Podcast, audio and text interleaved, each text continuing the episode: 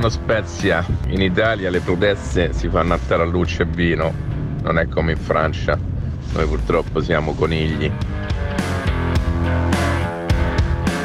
Le carceri sono sovraffollate perché la magistratura non funziona. Dai Simone, non raccontiamoci le balle.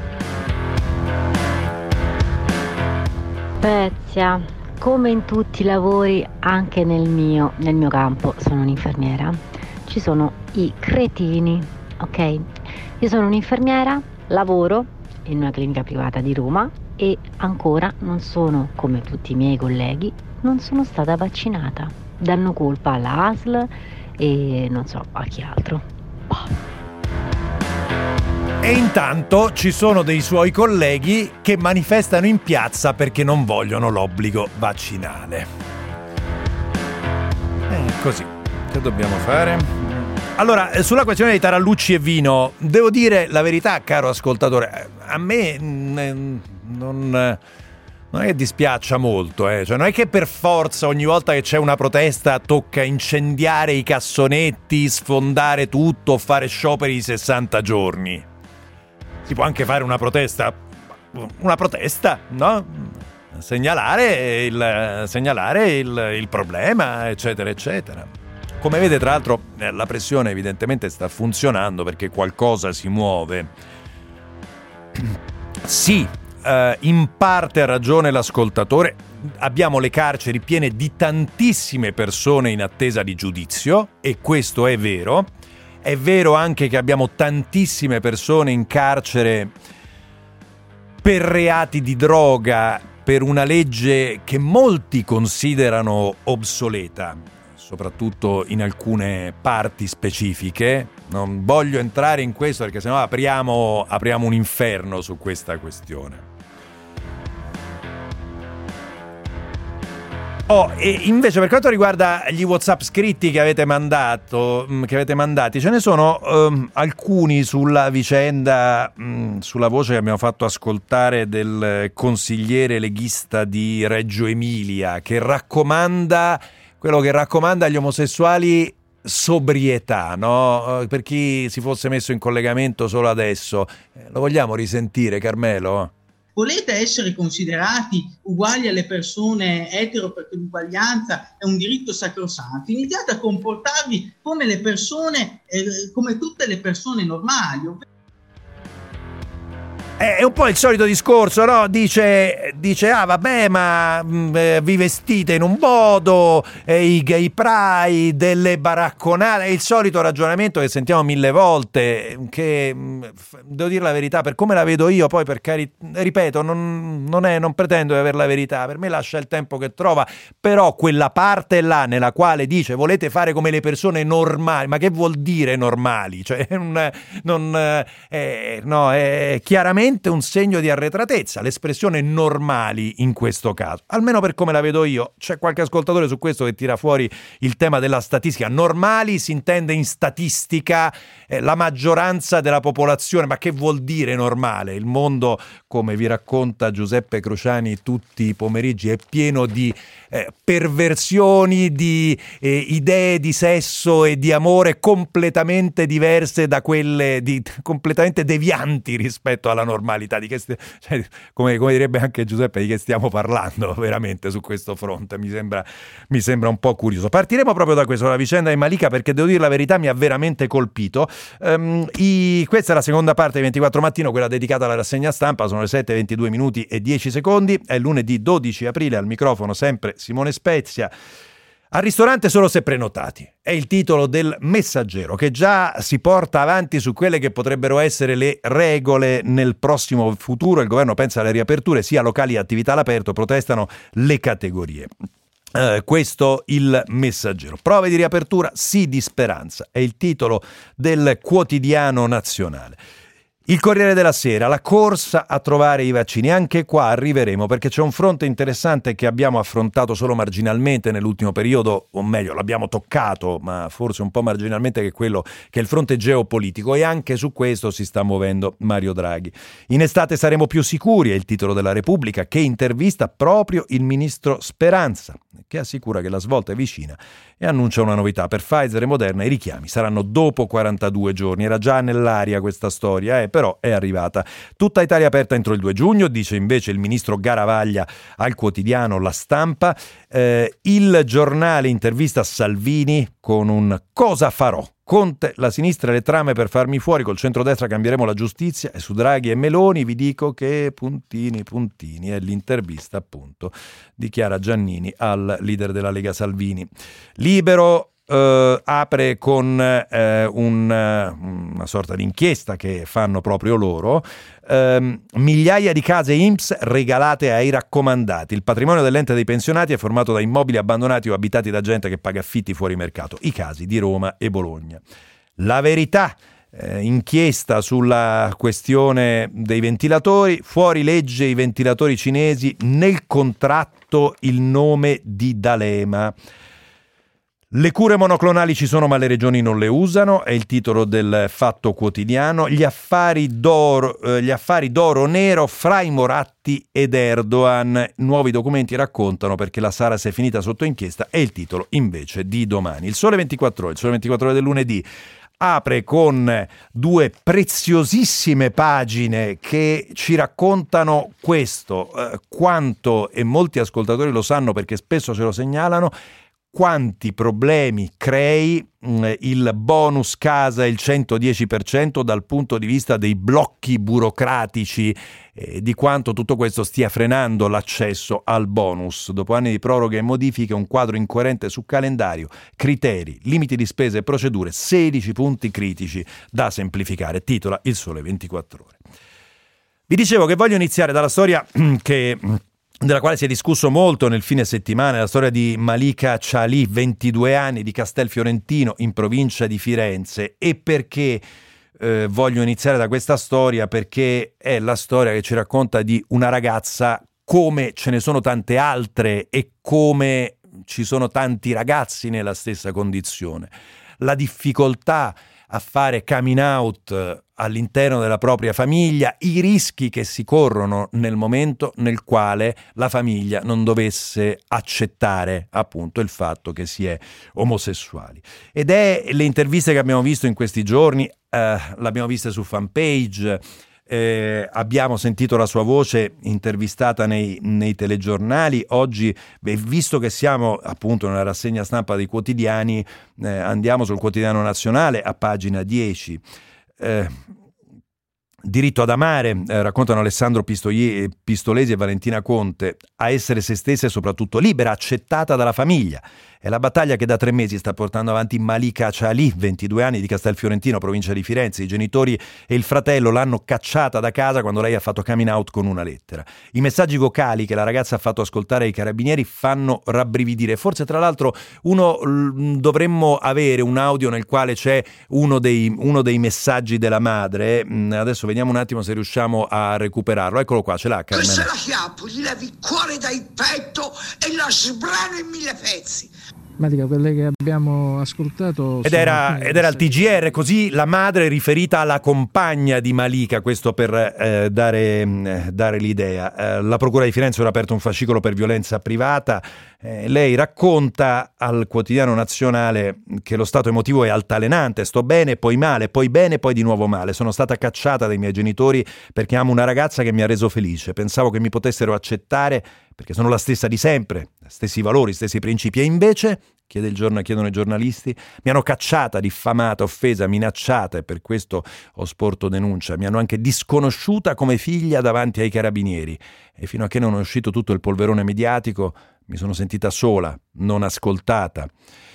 È arrabbiata con le forze dell'ordine perché dice i miei hanno cambiato la serratura e io in tre mesi non ho riavuto nemmeno i miei effetti personali. Eh, dice Non c'è nessun margine per un riavvicinamento con i suoi genitori, ormai non saprei più che dire. Ho letto l'intervista che la mamma ha rilasciato, ma non dice il vero. Lei sostiene che i miei amici sono andati a casa per prendere la mia roba con la violenza. Non è vero, sono stati minacciati. So che hanno registrato l'incontro. Se fossero onesti, tirerebbero fuori questi video. Mia mamma ha bisogno di un aiuto, spero che qualcuno glielo possa dare. Ed è, eh, vi ripeto, una storia da, da tenere presente no? come, come racconto e anche monito ai genitori che eh, si dovessero trovare con dei figli che un giorno dovessero fare, eh, che dovessero fare coming out. Veniamo a cose mh, più, per così dire, più tipicamente italiane, beh, però anche queste sono molto italiane, però più tipicamente italiane inteso come gli sprechi dello Stato. Una bella inchiesta in due pagine di Sandro Iacometti e Francesco Specchia che promette di proseguire nei prossimi giorni sul Libero eh, ci racconta di un patrimonio sprecato, è il patrimonio dell'INPS, dove oltre 7.000 immobili sono messi a reddito di favore, di favore, eh? e quindi a poco prezzo. 17.700 immobili sono inutilizzati, 17.700, questo è il numero. Eh, l'amministrazione Tridico, raccontano Iacometti e Specchia, sotto la direzione al patrimonio di Diego De Felice, ha portato merit- meritoriamente in due anni eh, di dismissione gli immobili da 27.000 a 26.400. Di questi eh, sono eh, più o meno equamente divisi tra immobili, e, mh, per, da, tra abitazioni, unità secondarie e uffici e magazzini. Tenete presente questo, l'Inps è proprietaria di circa 2 miliardi e mezzo di euro tra abitazioni, ville, residenze, box, cantine, rimesse, negozi, soffitte e terreni. Ci sono immobili occupati, immobili abbandonati il caso che viene portato qua tra, eh, da Sandro Iacometti è quello dell'ex centro commerciale in via Magliani 15 tra il Trullo e il Corviale, completamente abbandonato mentre invece Francesco Specchia ci porta su quello che succede a Bologna. Pagine doverosamente da segnalare, eh, perché eh, ci, raccontano, uh, ci raccontano delle condizioni del patrimonio immobiliare dell'Inps. Allora, eh, vi ricordate che ne abbiamo parlato nei, nel, negli scorsi mesi, nelle scorse settimane? È finalmente approva- approdata, è stata approvata eh, dalla Camera francese una legge, lo racconta Leonardo Martinelli da Parigi a, pag- a pagina 15, che si propone di essere come una sorta di punto avanzato dell'ecologismo europeo per certi versi. Mm, e la cosa che fa più notizia è questa. La Francia dice stop ai voli interni, per i viaggi brevi si userà il treno. È un cambiamento radicale molto forte. Mm, la Francia si avvia a proibire i collegamenti aerei interni su tutti i tragitti per i quali siano disponibili viaggi su binari che non oltrepassino le due ore e mezza. Insomma, tramontano i voli fra Parigi e alcune delle principali città del paese, Lione, Bordeaux e Nantes, ma probabilmente anche la linea Lione-Marsiglia o quella tra la capitale e Rennes. Poiché c'è sempre chi vede il bicchiere mezzo vuoto o mezzo pieno, la novità non soddisfa proprio tutti. Gli ecologisti avrebbero voluto fissare la soglia a quattro ore. Vedrete che queste sono quelle cose che escono fuori e poi iniziano ad aprire il dibattito anche nel nostro paese. Ehm, Altre, altri elementi contenuti in questa legge che cerca di combattere il riscaldamento climatico. Proibizione dei piccoli aerei pubblicitari visibili d'estate dalle spiagge gli esercizi commerciali con più di 400 metri quadrati eh, a disposizione dovranno consacrare il 20% della superficie a comprare sfuso entro il 2030. Vietato inserire dei pliant commerciali nelle cassette delle lettere e qua che, che vi dobbiamo dire ma sì, ma sì, bravi francesi, bravi francesi. E ogni vestito commercializzato in Francia dovrà presentare un'etichetta che indichi in sintesi quale sia il suo impatto ambientale. Però la novità più forte è questa. Addio agli aerei per i tragitti brevi. Una pausa. Tempo in diretta Vortice ciclonico sull'Italia ed in particolare sulle nostre regioni settentrionali dove nel corso della giornata le precipitazioni saranno diffuse localmente anche di forte intensità. Piogge già dal mattino al nord sulla Toscana piuttosto diffuse, mentre sul resto del paese, nonostante un cielo comunque irregolarmente nuvoloso, non dovrebbe essere necessario l'ombrello. Col passare delle ore i fenomeni potranno risultare anche forti al nord, in particolare sulle aree alpine centro-occidentali, dove non sono da escludere dei nubifragi e dove la neve potrà cadere anche copiosa sopra i 1300-1400 metri di quota. Qualche veloce rovescio, infine, non è da escludere anche su Marche, Umbria e Lazio. Temperature attese in diminuzione al nord. Con le previsioni di ilmeteo.it per il momento è tutto, per restare sempre aggiornati scaricate la nostra app ufficiale. Un saluto da Stefano Ghetti.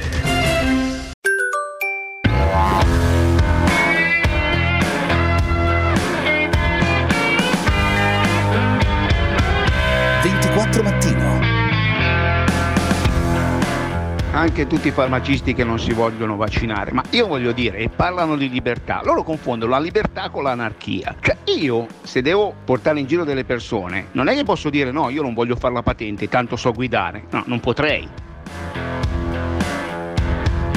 Nessuna invidia nei, nei confronti degli inglesi, ma molto rammarico per quel che riguarda invece il nostro ministro della salute, Speranza. Sì, io non so se le colpe siano tutte sue, se ci sia un problema anche di regioni, se ci sia un problema di approvvigionamenti, di contratti fatti con una certa leggerezza, l'ha detto anche Mario Draghi da parte, e quindi non proprio un anti-europeista, mettiamola così, eh, da, parte, da parte dell'Unione Europea. Molti messaggi invece stanno arrivando su un tema che mi sembra molto più largo no?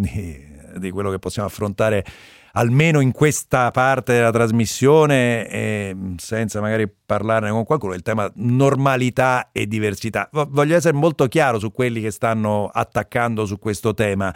Eh, io semplicemente penso questo, ed è ovviamente una mia opinione libero di, di, di sbagliare, che la normalità non esiste molto semplicemente. Eh, eh, semplicemente questo. Citavo l'esempio delle cose che vengono dette ogni tanto e raccontate da Cruciani in trasmissione, semplicemente per questo, perché la normalità non esiste, cioè non è un concetto non, eh, in questo caso, non, eh, non, non funziona perché dalle piccole alle grandi differenze siamo semplicemente tutti diversi. Qua il ragionamento però era specifico e riguardava eh, la difficoltà appunto di una ragazza o di una persona a fare coming out in famiglia e le conseguenze che ne ha dovuto pagare e ne sta pagando in questo momento. Ed è secondo me uno spunto di riflessione da tenere presente, cioè sulla difficoltà di accettazione da parte di un pezzo della società di un fatto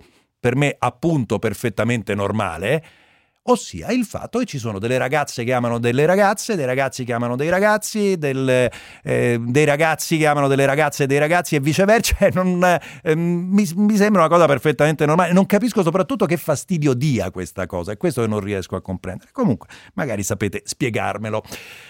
Al 349 238 6666. Eh, allora, eh, la questione vaccini, la questione vaccini. In una paginata nella quale eh, il quotidiano della Repubblica, pagina 4, ci informa con Michele Bocci che il piano figliuolo supera le 300.000 iniezioni, ma l'Europa sta andando oh, più veloce tutti a dire il vero, tranne la Germania, perché ehm, noi, mh, mm, eh, allora, in termini di dosi medie giornaliere, somministrate nella settimana dal 3 al 9 aprile, in perce- ehm, dosi medie giornaliere appunto, eh, e eh, calcolate anche tra l'altro sul totale degli abitanti, in Italia siamo a ehm, allora 20 allora, numero totale di vaccini somministrati, andiamo su questo che è più facile, 20,75 vaccini ogni 100 abitanti,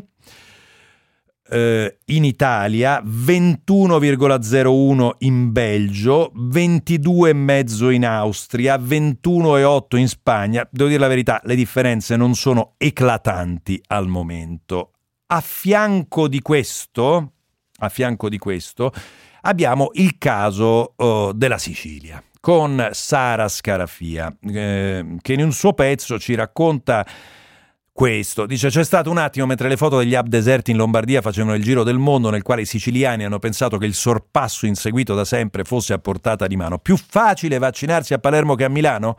Nemmeno due giorni dopo, anziani e persone fragili in fila davanti alla fiera del Mediterraneo a Palermo per la prima dose, costrette ad aspettare cinque ore senza nemmeno una sedia, riportavano l'isola con i piedi per terra, quintultima in Italia per vaccinazioni, con un record di cosiddetti furbetti delle dosi, ma anche di fughe da AstraZeneca. La Sicilia, con più della metà degli over 80 che ancora attende il vaccino, come spesso accade in letteratura, ritorna metafora, ma di tutto quello che non funziona nel paese. L'inchiesta shock eh, che a fine marzo ha decapitato il Dipartimento regionale della Sanità, costringendo alle dimissioni l'assessore Ruggero Razza. Poi 258 deceduti fantasma che tre giorni fa sono ricomparsi nel bollettino giornaliero dell'Istituto Superiore di Sanità insieme con 6.022 guariti. E poi la fuga da AstraZeneca, con oltre 11.000 disdette nelle ultime settimane. Un segnale non buono che arriva dalla Sicilia mentre il eh, presidente della regione Emilia-Romagna, Stefano Bonaccini, eh, poi mh, che ha appena lasciato la carica di presidente della conferenza delle regioni a favore del eh, leghista del Friuli Venezia Giulia, ehm, Federica, Uh, si sofferma ancora una volta sul tema delle dosi che non ci sono e delle dosi che non arrivano. Ora basta ritardi per la campagna, servono più fiale. Siamo a pagina 5 del Corriere della Sera, l'intervista è di Monica Guerzoni e ci si sofferma anche sulla scuola. Eh, la preoccupa il ritorno delle superiori in aula. È giusto che ragazze e ragazzi tornino alla normalità che è stata loro negata per troppo tempo. Sono sicuro che il rispetto delle regole aiuterà a contenere un rischio che non si può cancellare. Uh, si parla anche di aperture e di chiusure, ma visto che siamo sulla scuola, fatemi andare sul sole 24 ore, eh? perché è ancora aperto e ampiamente aperto il tema della mobilità dei docenti. Un tema che, come ben sapete, eh, sta molto a cuore ai docenti da una parte e dall'altra parte eh, sta molto a cuore alle famiglie che si trovano dei cambi di professore in corso d'opera o alla fine dell'anno più o meno costanti. Altri 50.000 professori pronti a cambiare scuola, ci racconta il Sole 24 ore a pagina 11. Domani scadono i termini per le domande di mobilità dei docenti, nonostante il blocco quinquennale per i neoassunti e la ferma triennale per i titolari di sede negli ultimi tre anni. Negli ultimi tre anni si sono spostati in 177.000, di cui 24.000 fuori regione, con una grande difficoltà, come potrete immaginare, a dare continuità didattica ai ragazzi, come se quest'anno, tra l'altro, ne avessero avuta eh, nelle condizioni nelle quali siamo stati. E visto che abbiamo parlato di vaccini, eh, qua ancora il Corriere della Sera con Francesco Verderami a pagina 3 ci porta su uh, tutto il gioco geopolitico che c'è dietro i vaccini e il fatto che il governo è in trattativa per trovare delle altre dosi. Lo avevamo già raccontato la settimana scorsa e adesso ci, ci si ritorna. Um, Dopo Draghi anche Giorgetti si mette a chiamare le cose per quello che sono, sostenendo che sui vaccini si sta combattendo una guerra geopolitica su cui si gioca il concetto di sovranità. E dunque eh, questa guerra va combattuta anche con accordi con le case farmaceutiche. Il governo, l'Italia, secondo fonti qualificate, racconta Verderami, mira ad ottenere nelle prossime due settimane 10 milioni di dosi aggiuntive rispetto al budget, in modo da salvaguardare gli obiettivi della campagna vaccinale. Um, il tema qual è? Evidentemente che gli accordi di Bruxelles eh, non hanno funzionato nel modo giusto, bisognava far valere il peso politico dell'Unione, invece non ci sono state sufficienti garanzie, nota l'ex presidente dell'Europarlamento Tajani, che poi, dice Verderami, è la denuncia fatta da Draghi sulla leggerezza degli accordi stipulati con Big Pharma. La prossima volta i contratti andranno scritti meglio, ha detto Draghi. E infine, sempre sul capitolo vaccini, eh, il fatto che Sputnik atterra in Italia, lo racconta il messaggero a pagina 5, partono i test allo Spallanzani. Eh, domani in video call sarà firmato un protocollo d'intesa sostenuto anche dalla Regione Lazio e dall'assessore alla salute Alessio D'Amato con Gamaleia, il centro di ricerca epidemiologi farmaceutico e microbiologico russo che ha realizzato il vaccino Sputnik V. L'accordo prevede una collaborazione scientifica. Nel giro di una settimana tre scienziati russi arriveranno a Roma e lavoreranno con i colleghi dello Spallanzani su due fronti. Il primo in laboratorio serve a valutare l'effetto di Sputnik sulle tre varianti presenti in Italia, ma è pianificata anche una sperimentazione che coinvolge 150 volontari per ognuna delle quattro formule scelte. Le formule scelte sono il fatto di dare Sputnik come seconda dose. Il traffico.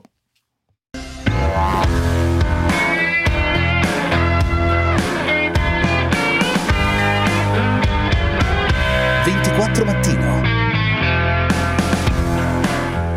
Anche le aziende di cosmetica hanno tolto la parola normale per descrivere capelli e pelle quindi siamo veramente, veramente arretrati.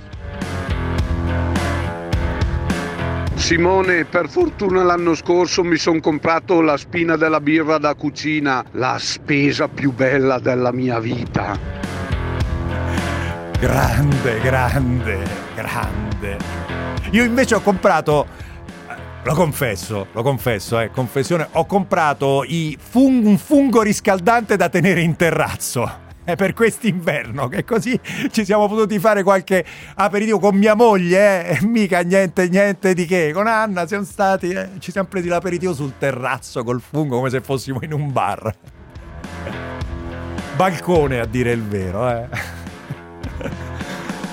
E va bene, va bene, invidiamo gli inglesi, invidiamo gli inglesi. Uh, intanto si fanno le prove di riapertura, ci informa il quotidiano nazionale a pagina 3, ce lo racconta anche il messaggero. Molti giornali sono su questo tema, improvvisamente eh, siamo diventati aperturisti, pezzi del governo che erano chiusuristi fino a prima sono diventati aperturisti. Ci sarà una cabina di regia in settimana, la pressione intorno al palazzo, racconta Antonella Coppari, comincia a farsi sentire. Nonostante il divieto della questura, oggi arriveranno nella capitale i ristoratori di Io Apro per protestare davanti a Montecitorio. Sarà un caso, ma nelle ore in cui l'Italia si colora di arancione si moltiplicano le voci di chi vorrebbe accelerare le ripartenze, anche dentro la maggioranza, anche dentro il governo dove c'è chi preme per una riunione con Draghi dei capi delegazione in Consiglio dei Ministri in settimana per valutare la possibilità di permettere la ripresa di alcuni settori prima della fine di aprile nelle regioni con numeri da zona gialla, come ad esempio Lazio, Veneto, Marche o Molise. Così potrebbe essere, così potrebbe essere. E come racconta il messaggero, eh, il piano per ripartire eh, dovrebbe prevedere appunto la prenotazione obbligatoria nei eh, ristoranti, eh, un allargamento dei deor, a teatro si potrà andare con il tampone, questa più o meno sarebbe l'idea. Come eh, vedete, forse, forse, forse qualcosa riparte. Intanto eh, il eh, giornale a pagina 4 ci porta con Felice Manti a un po' di notizie che riguardano proprio il ministro della salute Roberto Speranza e eh, la famosa inchiesta della procura di Bergamo eh, sulla presenza del piano pandemico che si è estesa, come ben sapete ormai, a quei documenti dell'Organizzazione Mondiale della Sanità eh, che demolivano la strategia italiana e che eh, appunto sono stati sostanzialmente fatti sparire. E qua emergono, um, ah, non è l'arena sulla sete, poi al centro uh, oggi ci sarà una puntata di report dedicata a questa, sono molte redazioni giornalistiche se ne stanno occupando, uh, il... Um,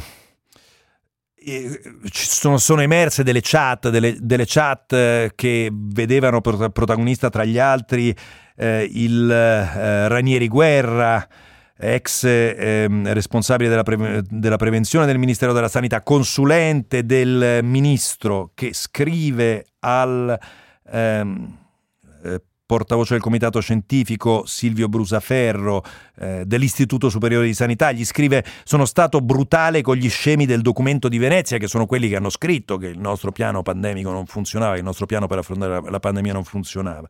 Ho mandato scuse profuse al ministro e fatto ritirare il documento. E ancora, dopo un incontro con il suo capo di gabinetto Goffredo Zaccardi, gli dice questo dice di vedere se riusciamo a far cadere il report nel nulla. Il riferimento sembra essere al ministro Speranza e quindi si parla di un coinvolgimento diretto di Roberto Speranza eh, nella vicenda appunto di questo, uh, di questo report dell'Organizzazione Mondiale della Sanità. Uh, vabbè, uh, Fabio Amendolare e François de Tonquedec uh, a pagina 3 della Verità ci raccontano di questa, dei ventilatori respiratori pericolosi comprati dalla Cina um, e l'acquisto effettuato da Angelo Borrelli subito prima che prendesse la carica di commissario straordinario Domenico Arcuri e di una mail che arriva dalla società che li ha forniti e che tira in ballo Massimo D'Alema. Carissimi, abbiamo appena ricevuto informazioni dall'onorevole D'Alema Massimo che il vostro governo acquisterà tutti i ventilatori nella lista che ho allegato a questa mail, si legge.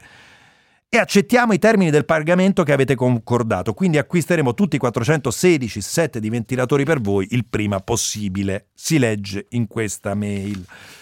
Il Fatto Quotidiano ci porta sulla terapia con i monoclonali con Thomas Mackinson, il quale racconta che è stata somministrata a meno di 2.000 pazienti e sono ancora ferme 38.000 dosi. Oh, si, si omette, o meglio, si dice solo marginalmente in questo pezzo che in realtà anche altri paesi che hanno puntato un po' di più su uh, queste terapie mm, ne stanno facendo scarso uso perché in realtà eh, hanno, eh, richiedono almeno un'ora di infusione, cioè non, non, è, non, è, come un vaccino, non è come una terapia per bocca, non è una pastiglia, richiedono almeno un'ora di infusione, un'ora di controllo dopo, un'occupazione di un letto d'ospedale, non è, eh, non è esattamente facile e quindi anche gli Stati Uniti non è che ne hanno fatto un uso esasperato, però qua siamo intorno al 10% delle dosi arrivate. Um, e molto rapidamente sulla politica, beh, un paio di cose da segnalare, poi ne parleremo sicuramente con Paolo Mieli. L'intervista a Matteo Salvini sul giornale a pagina 2 che parla di una sinistra sconfitta che prova a ribaltare la realtà in tribunale e parliamo ovviamente delle inchieste eh, sul blocco dei migranti e poi tutta la questione interna al Movimento 5 Stelle che si sta scatenando in una guerra tra Casaleggio e Conte che però se ne vuole tirar fuori e dice qui sono l'ultimo arrivato, non posso intervenire, e però, e però è una battaglia che pare aperta, chissà dove porterà. GR24 ci risentiamo subito dopo con eh, Paolo Mieli e poi come vi dicevo parleremo di autonomi e dipendenti, un conflitto, una sorta di conflitto che eh, in questo paese non è mai sopito e che con questa pandemia è tornato un po' alla luce. Allora cerchiamo di metterlo in chiaro, di ragionarci intorno insieme 349 238 6666 per i vostri WhatsApp e WhatsApp audio 800 24 0024 se vorrete intervenire in diretta ai nostri canali social Instagram e Facebook a tra poco.